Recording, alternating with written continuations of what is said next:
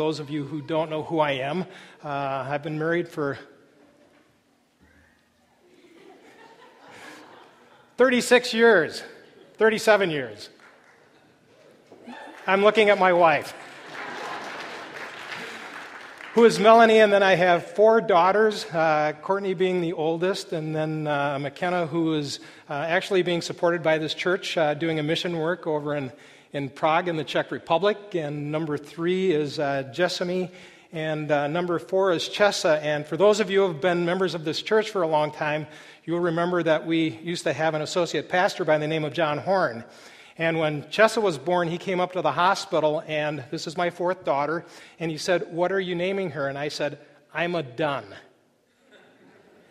And if that didn't show up in the bulletin the next Sunday, I'm a director of special education.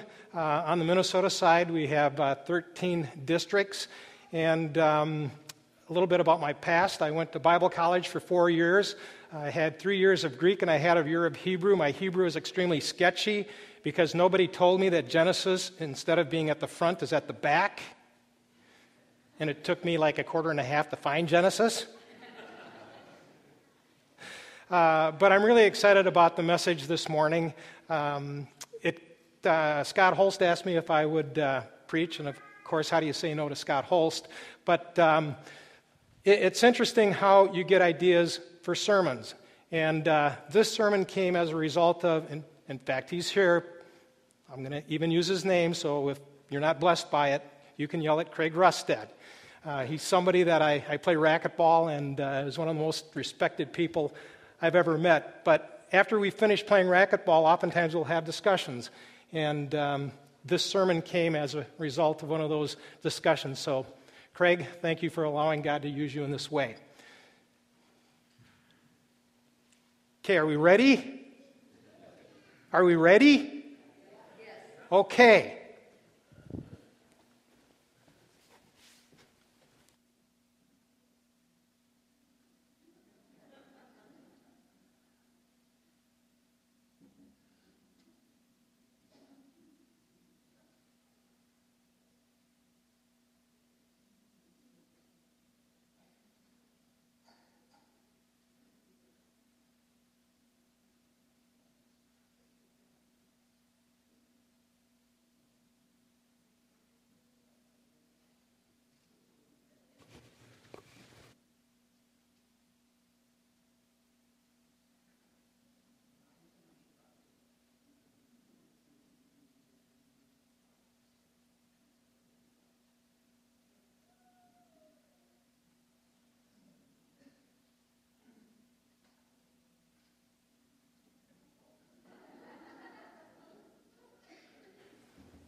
Good morning. My name is Moses. And probably many of you have heard about my story, but I'm not going to start at the beginning. I'm going to start probably towards the tail end of my life when I was um, right around 80 years old and I was tending flock for my father in law, Jethro. And as I was tending the flock, I, western side of our property, I just happened to see that there was a burning bush. And I thought to myself, that's pretty unusual. And then I got a little closer. And lo and behold, this burning bush wasn't burning, but it was on fire. And then I heard a voice that said, Take off your sandals, for you're standing on holy ground. What would you do if you heard a voice from nowhere? You'd take off your sandals. And I did. And then this voice says, I am the God of your fathers. I am the God of Abraham. I am the God of Isaac. I am the God of Jacob. And I have heard my people cry out as they're in bondage and slavery in Egypt. And Moses, I'm sending you to deliver them. Whoa, I said, uh, Lord, uh, maybe, yeah, well, who, who do I say sent me? I am who I am. Tell them that. Yeah, okay, I'm sure, you know, well, what if they don't believe me, Lord, that you appeared to me?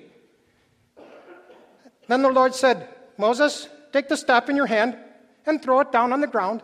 I did. It turned into a snake and I ran away. And then the Lord said, Moses, go pick up the snake. I said, Lord, come again. Lord, you know that's no gardener snake. All right.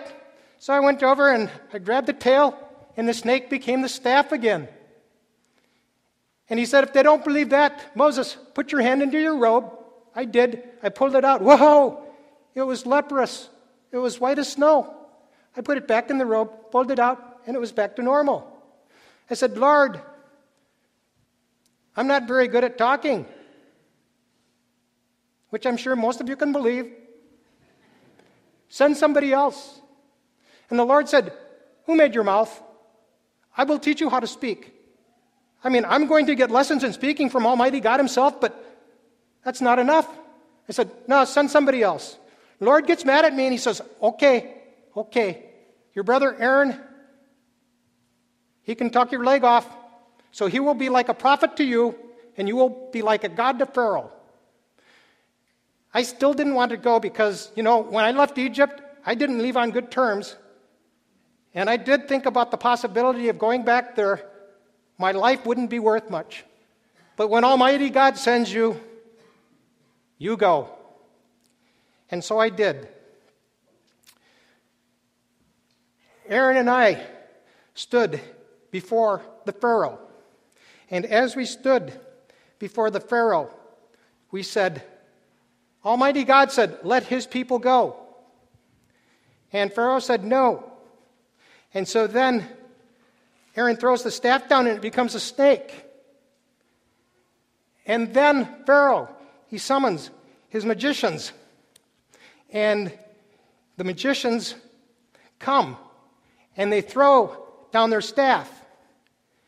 And the staff turns into a snake. Well, the thing about the snake is that our snake eats their snakes. That should have said something to the Pharaoh, but it really didn't. And so they go on. And the next plague is the turning the Nile water to blood. And we do that. And so what does Pharaoh do? He looks at his magicians and he says to his magicians, um, Magicians,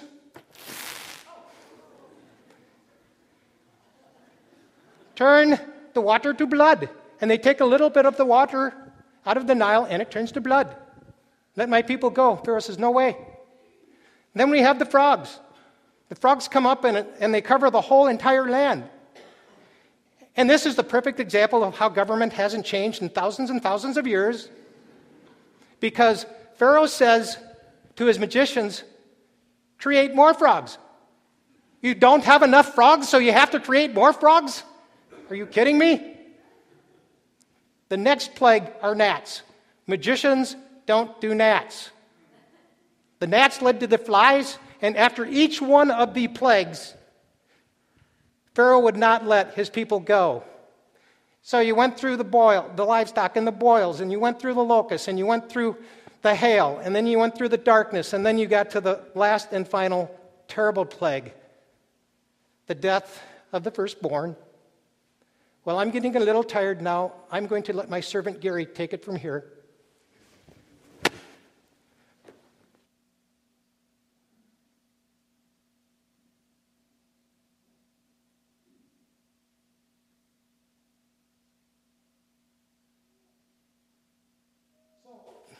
we have the Egyptian army bearing down on the people of Israel. We have the parting of the Red Sea. We have the Israelites witnessing the Red Sea closing on the Pharaoh's army. And after a short time of camping in the wilderness, the people are ready to roll up into a ball and die. Now, I have a daughter who could identify with the Israelites. Because if I suggested going on a camping trip with a tent, her response would be, You know, I think I might just roll up and die. So, God, and this is amazing, here's the complaints again of his people. And he says to Moses, Moses, I am going to set bread that will rain from the heaven, and I'm going to provide quail for meat in the evening. And tell the people just to gather enough for each day. But Friday, they can gather a double portion, because on Saturday is the Sabbath, nobody works. And this will be the only time when the food doesn't spoil. God was providing enough food for each day, no more or no less. Well, Moses heads off to the mountain. And as you know, he was given the Ten Commandments. And most of the time, we think that's all that was happening there. But if you take a look at the text in, in Exodus, there was there's chapter after chapter after chapter as far as the things that God was communicating to Moses. Well, we know he was gone for a total of 40 days, and we're not quite sure when the idol was built, but the people came to Aaron and said, Aaron, build us a god so we might worship it.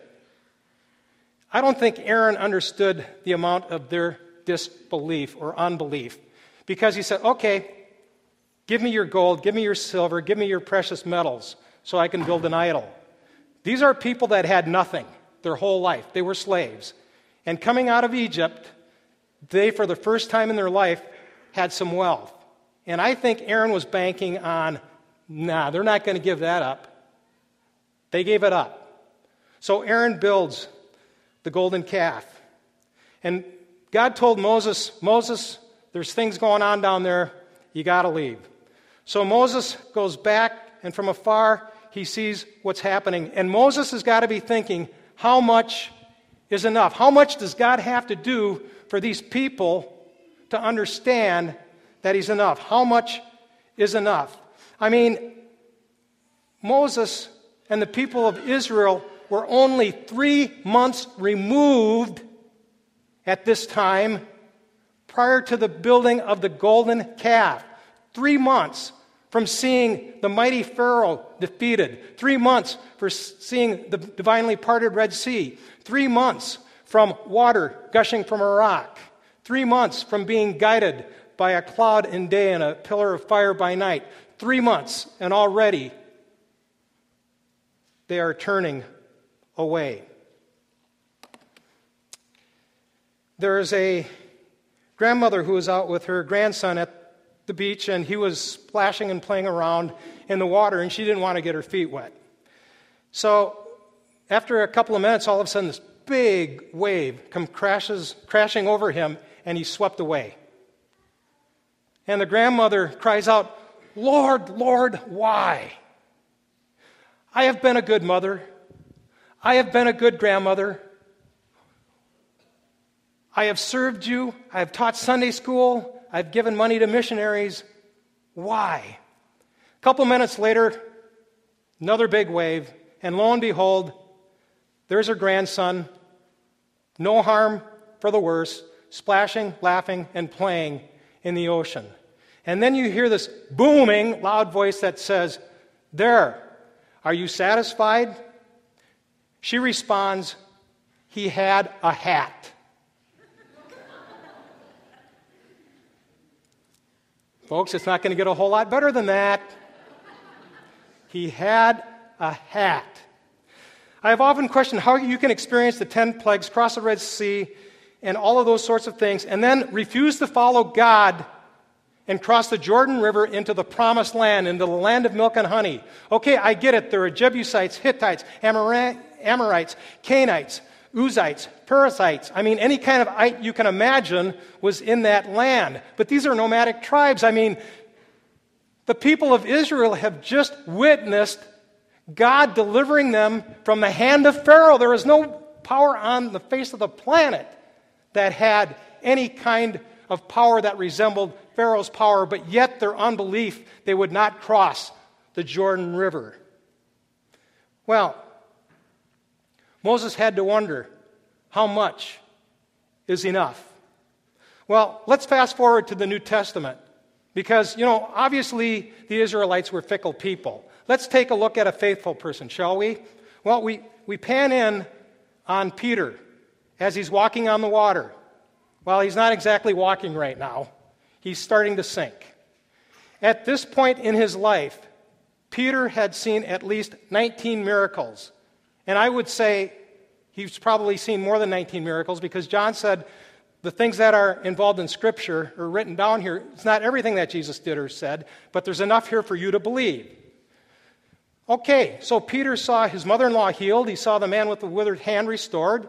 He saw the deaf to hear. He saw the blind to see, the lame to walk. He saw water that was turned into wine. And the last miracle, with a few loaves of bread and a few fish, feeds 5,000. And Jesus is walking out to him on the water, stretching his hand out, and he looks and he says to Peter, Peter, oh, you of little faith, how can you doubt? How can you doubt? Jesus must have been thinking, Peter, how much? How much is enough?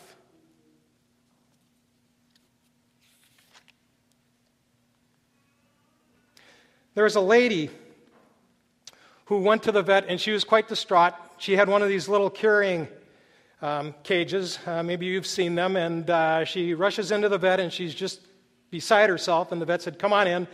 And she goes into the examining room. And uh, she takes out a duck. And she lays the duck on the examining table. And she said, Doctor, there's something wrong with my duck. And the vet looked at the duck and said, I'm sorry, ma'am, but your duck is dead. Oh, there's something, you've got to do something for my duck. I'm sorry, ma'am, your duck is dead. She wouldn't buy that. So he says, okay, just a moment. So he goes out of the room and he brings back his cat. He puts the cat on the examining table. The cat sniffs the duck. Duck doesn't move. Cat jumps off the table, runs out of the room. The vet follows the cat out of the room, brings in his big dog. The dog puts his paws up on the table, sniffs the bird, paws at the bird, even picks the bird up in his mouth, and then sets the bird down and then leaves. And the vet said, I'm sorry, ma'am, but your duck is dead. So he writes out the bill and he hands it to her. She looks at the bill and she goes, $350 for this? Are you kidding me? And the vet said, Well, if you would have taken my original diagnosis, all you would have been charged for is $25 for an office call.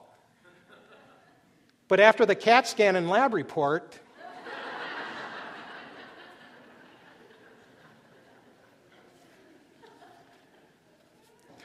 we want proof. We want proof. How much is enough for you this morning? But Gary, I wasn't there. Yeah, that's a great question. Let's take a look at 1 Peter 3:15. And will you read this with me? But sanctify Christ as Lord in your hearts always being ready to make a defense to everyone who asks you to give an account for the hope that is in you, yet with gentleness and reverence. God is saying that we can know. We can know. There are three different Greek words. And I know this is going to excite a lot of you this morning. Oh boy, Greek words. But there are three Greek words that are used for word. And the first one we find is in John, and that's the Logos. John 1 1, we read, In the beginning was the Logos Word, and the Logos Word was with God, and the Logos Word was God. He was God in the beginning. And if you fast forward to verse 14, we read, the Logos, the Word, became flesh and made his dwelling among us. So, the Logos, we have the living Word. Jesus came as the living Word and he dwelt among us. Well, Jesus taught and he preached and he lived and that was the spoken word, rhema. And in John 6, 6 63, we read this The words, rhema, that I speak unto you, they are spirit and they are life. And the next word, graphe, that sounds like one of our English words, kind of, doesn't it? Graphe, graffiti. It's writing. It's the contemporaries of, of Jesus who, under inspiration, wrote the New Testament. It was what Jesus taught and what he said, and it was brought back to their recollection. When I was in college, after my second year, I did a youth ministry in Janesville, Wisconsin. And uh, one of my best friends, Ron Kelly, who I done a lot of music with, was a youth minister for that summer in Footville, Wisconsin, which was about 15 miles away. And uh, on Fridays, we would get together because it was our day off, and we'd do some music, and then we'd have lunch. And then he and I would go out looking for Mormons in Janesville, Wisconsin. They weren't hard to spot. They had white shirts, black pants, black shoes, and they carried really big Bibles. And we didn't go out looking for them because we wanted to get into an argument. We knew that these young men were passionate about what they believed. And so, what we wanted to do is go out and have a dialogue and introduce them really to the truth. If you're looking for truth, if you're looking to know who Jesus Christ is, we can help you, but it's not where you're at. Well, on one afternoon, we had uh, a, a, pair of them that came back to the apartment I was staying at, and um, we sat down and I said, Okay, you have the Book of Mormon and we have the Bible. Let's get some ground rules established. In the first, thing, first place, we don't know anything by just what we believe in our heart. Can, and they go, Well, no, I mean, if you pray about it and it feels good in your heart, then it's true. I said, This comes from the Book of Mormon and this comes from the Bible. And if there are things in either one of these that aren't true, how can we trust the things that we can't see, the things that we can't examine? So, do you agree to that? Oh, yeah, yeah, yeah, I agree. Then I knew they were in trouble. And for the next 10 to 15 minutes, I spent showing contradictions to them in the Book of Mormon. I looked at rivers that Joseph Smith said flowed to the north and they flowed to the south. I looked at civilizations that history has never ever recorded, and there's no archaeological evidence for that. And after this time, one of the guys became upset and he goes, You know something? The Bible is full of contradictions. I love that when I hear somebody say that because you know what my response is? Here you go. Here you go. That's easy to say. And it didn't disappoint me because I kind of thought I knew where he was headed, and he did. He went to Acts and he said, You know, there are two accounts as far as Paul's conversion in Damascus, on the way to Damascus. And uh, the soldiers in one account says he didn't hear anything.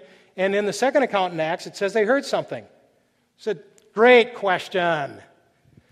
So I said, Do you know what the Shema is? And, and they go, Yeah, it's Deuteronomy 6 4. And I said, Shema is the Hebrew word for hear. Hear, O Israel, the Lord our God is one. You shall love the Lord your God with all your heart, mind, and soul. Hear means I hear, I understand, and I do. We have another Greek word that occurs here, and it's akouo. Oh, thank you, Gary. Um, akouo is the root word of our English word acoustics. Okay? That's sound. Is that the same concept as biblical hearing? Absolutely not. So in Acts, the soldiers heard, but they didn't hear. There is no contradiction. There is no contradiction. So it comes down to this question Is the Bible reliable? We couldn't have had any better missionary moment than from the Gideons this morning, and I didn't know he was speaking. But it's just amazing how God works. There is only one way to Jesus, and it's through His Word that leads to the spoken Word that connects us to the living Word. Is the Bible reliable? Remember the game telephone that you used to play as a kid? Anybody play telephone? Okay, whatever you started with, that's not where you ended up. And there were German theologians in the 19th century by the name of Graf and Wellhausen. Hold on to your seats because this is really exciting. That applied the Darwinian evolutionary theory to Scripture, from simple to complex. And so they said, whatever we have today isn't anything like the original. And they looked at the game telephone. Well, in 1947, there were two Bedouin shepherds that happened to fall into a cave. Qumran, the Dead Sea Scrolls. And the significance of that find is that prior to that, we had the Masoretic text, which our Old Testament was built upon, the find at Qumran went back 1,000 years earlier. So now we can see if telephone actually occurred. If telephone actually occurred. In The Masoretic text, Isaiah 53, out of 166 words, here's the difference in 1,000 years 17 words were different. And it was like spelling light, L I G H T, L I T E, like spelling honor, H O N O R, or H O N O U R. It did nothing to what that text meant. Absolutely nothing. 1,000 years. And most scholars think that where those scrolls were found, they were not perfect scrolls and they were there to be burned. So, this morning, if I asked you, I believe that the Bible is the Word of God, fully inspired and inspired by God and inerrant in the original writing, how many of you would believe that? I don't. what? That's what I was taught growing up in the Christian church. That's what I was taught in Bible college, and that's really one of our tenets of faith. But when you look at this, this is not a whole lot different than what the Mormons believe because you say inspired by God and inerrant in the original writing. Do we have the original writing? No. How can we defend that it's inerrant then? Brothers and sisters in Christ, we don't have to do that because the New Testament is 99.5% textually pure. And you don't get much better than that unless you've got a copy machine. Those scribes knew they were copying God's word. It was an exact science. Every syllable, every word, every line, every paragraph was counted. They even would put a small dot on, per se, a page, and if the certain letter didn't end up on that dot, that manuscript would be destroyed. It would be destroyed. So, how do we understand what the original said if we don't have the originals?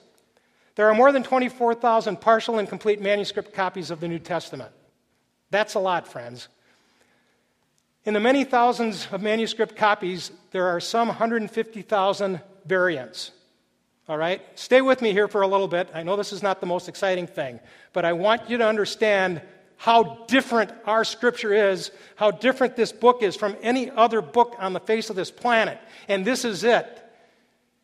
Well, that sounds like a lot, but when you boil it down, and New Testament scholars have, you get down to really 50 variants, and not one of those changes the meaning of the text. That's amazing. Science of textual criticism, that's how we establish what probably the original writing said. And take a look at this. Uh, Manuscript 1 Jesus Christ is the Savior of the whole world. 2 Christ Jesus is the Savior of the whole world. 3 Jesus Christ is the Savior of the S, the Savior of the whole world. 4 Jesus Christ is TH, Savior of the whole world.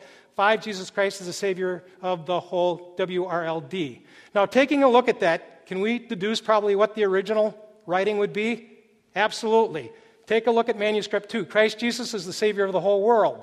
You've got 3, 4, and 5 that have Jesus Christ. So the original would say Jesus Christ is the Savior of the whole world. Friends, that's textual criticism. We can get and defend inerrancy of Scripture by what we have, and it's enough. It's enough. There are secular references to Jesus. There's Cornelius um, Tacitus. Um, and uh, he shows up in the census. And Tacitus was a Roman senator, and, and he wrote this Christ, from whom the name had its origin, suffered the extreme penalty, crucifixion, during the reign of Tiberius. One of our procurators, Pontius Pilate, and a most mischievous superstition. A contemporary of Tacitus, Caius Suetonius Tranquillus, say that fast five times, he says this Claudius banished the Jews from Rome who were continually making disturbances. And Josephus, the greatest historian of the era, mentions Jesus a couple of times in his monumental work, Antiquities of the Jew, and he writes this, and I quote Now there was about this time Jesus a wise man, if it be lawful to call him a man, for he was doer of wonderful works, a teacher of such men as received the truth with pleasure. He drew over to him both many of the Jews and many of the Gentiles. He was the Christ. End of quote. Here's what blows my mind Josephus was not a Christian. Jesus Christ is not like Santa Claus. Jesus Christ is not like the Easter Bunny. Jesus Christ is not like the Tooth Fairy. He came, He lived, He died, he was buried, he was resurrection, he was resurrected. That's enough. In fact, Paul in 1 Corinthians 15, 6, he says, After that he appeared to more than 500 brethren at one time, most of whom remain until now, but some have fallen asleep. So the apostle Paul was saying, Hey, if you don't believe me, there's over 500 people that saw Jesus after his crucifixion. Go ask them. You see, God knows that we are a fickle people. God knows that we will ask the question, How much is enough? And God is providing that which is enough so we might believe. Defense to everyone who has to give you an account. Peter says that each one of us has to be able to defend what we believe. And if you see the, that word for defense, apologia, it sounds like logos, it's defending the living word defending the living word, and it all comes down to the reliability of the Bible. Each one of us needs to understand and know what to present to somebody about, you know, the scripture is reliable. You can trust what it says because of boom, boom, boom, boom. There is no room or question for doubt. There is no need for us to apologize about what we believe because what we believe is true.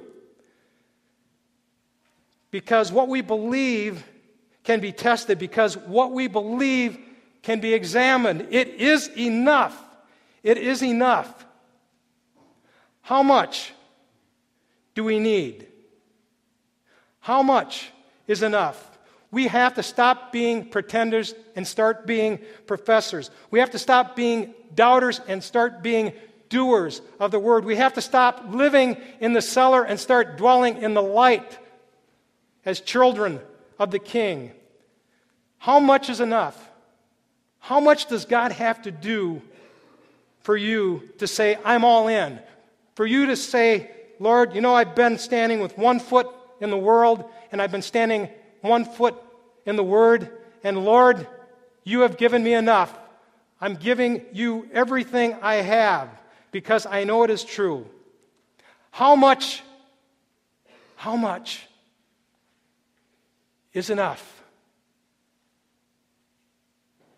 The answer is simple Jesus is enough. Let's pray. Father God, forgive us of our unbelief. Lord, we have more evidence today to believe than what those early first century Christians had. We thank you for your word. Lord, it is a light under our path. Lord, it is living, it is dynamic, it is sharper than a two edged sword. It guides our way.